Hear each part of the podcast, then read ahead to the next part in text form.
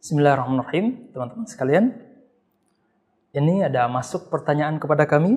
Bunyi pertanyaannya adalah toleransi itu bagaimana? Apakah dalam toleransi ada batasan atau tidak? Teman-teman sekalian yang dimuliakan oleh Allah Subhanahu wa taala, sebelum kita menjawab panjang lebar uh, pertanyaan ini, kita harus tahu bersama bahwa Islam adalah agama rahmatan lil alamin. Agama yang sangat menjunjung tinggi toleransi, sangat menjunjung tinggi perbedaan. Dan itu salah satu di antara karakter Islam. Allah Subhanahu wa taala sangat menegaskan di dalam Al-Qur'an bahwa la ikraha fiddin, bahwa tidak ada paksaan dalam mengamalkan satu ajaran. Ini membuktikan bahwa memang di dalam Islam sendiri sudah ada konsep tentang toleransi. Bahkan di dalam ayat yang lain Allah menyebutkan la yanhaakumullahu 'anil ladzina lam yuqatilukum wa lam yukhrijukum min diyarikum an tabarruhum wa tuqsitu ilaihim. Allah menyebutkan bahwasanya tidak mengapa bagi kalian untuk berbuat baik, membalas kebaikan orang-orang yang berbeda agama dengan kalian selama mereka tidak mengeluarkan kita dari uh, tempat kelahiran kita, selama mereka tidak memerangi kita, maka Allah tidak pernah melarang untuk berbuat membalas kebaikan mereka. Bahkan teman-teman sekalian, Imam Ibnul Jauzi itu punya kitab yang membahas khusus tentang hukum-hukum status orang-orang non-muslim yang hidup bersama orang Islam dalam satu wilayah.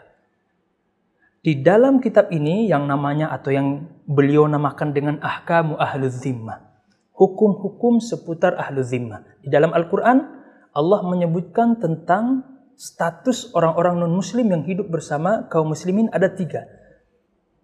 Pertama disebutkan ahlul ahad, yaitu orang-orang yang orang muslim yang melakukan perjanjian perdamaian dengan mereka.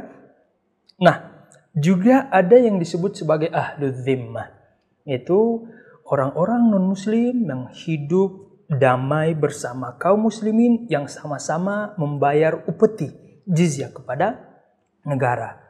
Nah, orang yang seperti seperti inilah yaitu orang-orang non-muslim yang hidup damai dengan kaum muslimin yang bahkan sudah lama tinggal di situ bersama kaum muslimin, maka orang yang seperti inilah yang dianjurkan oleh Allah Subhanahu wa taala atau yang diperintahkan Allah kepada kita untuk kita berbuat baik kepada mereka. Dan bentuk-bentuk kebaikan banyak sekali disebutkan oleh para ulama kita. Di antara bentuk kebaikan sebagai wujud toleransi kita kepada mereka adalah kalau seandainya mereka telah membangun rumah ibadah mereka sebelum kaum muslimin masuk di wilayah itu.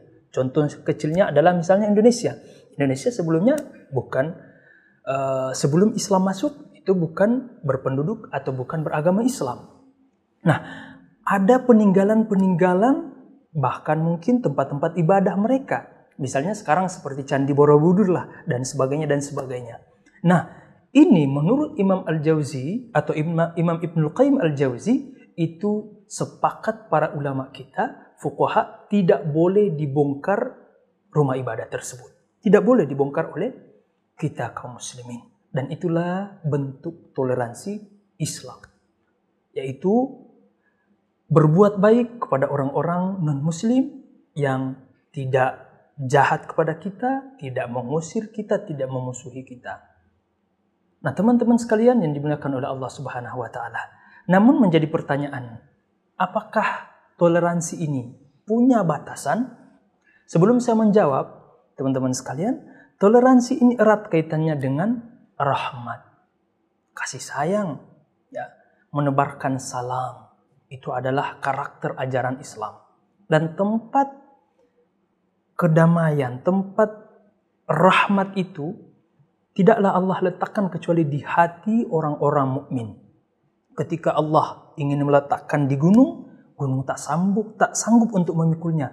Ternyata di dalam hadis qudsi Rasulullah menyebutkan hanya hati hanya hati orang mukminlah yang mampu menampung rahmat Allah Subhanahu wa taala.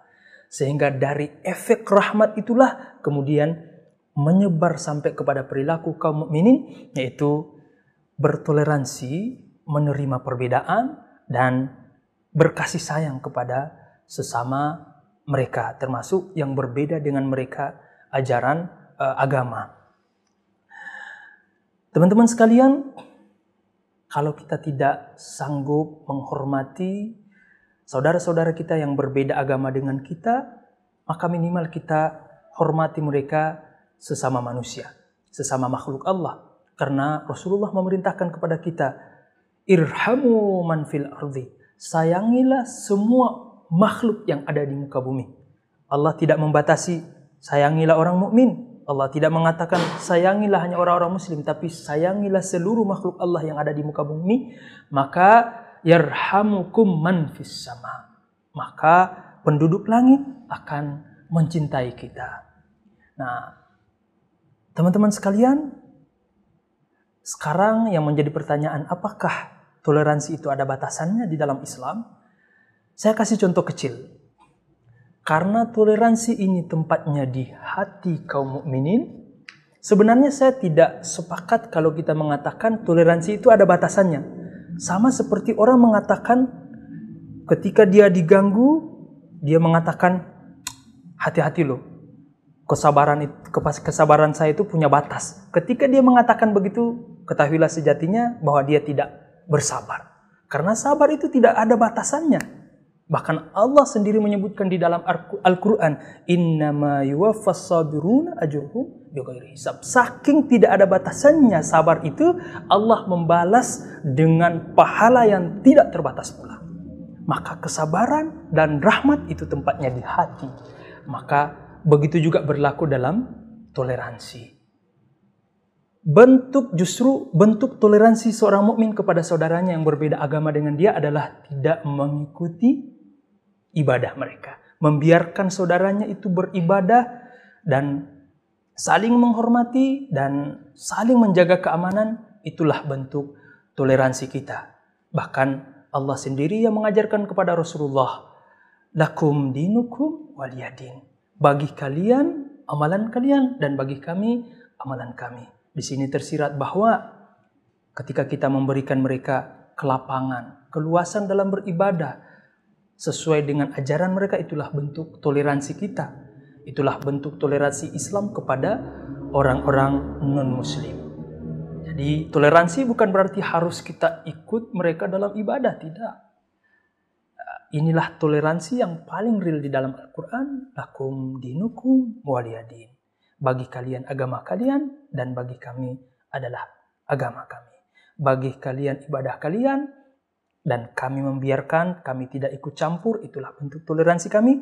Dan bagi kami, apa yang kami amalkan, apa yang kami yakini, itulah uh, ajaran yang kami pegang sebagai ajaran kebenaran. Maka inilah bentuk toleransi adalah saling menghormati, membiarkan satu sama lain untuk mengamalkan ajarannya masing-masing tanpa mendapatkan uh, pengingkaran atau gangguan dari uh, yang lain. Itu dulu, semoga bermanfaat. Billahi taufiq wa hidayah. Assalamualaikum warahmatullahi wabarakatuh.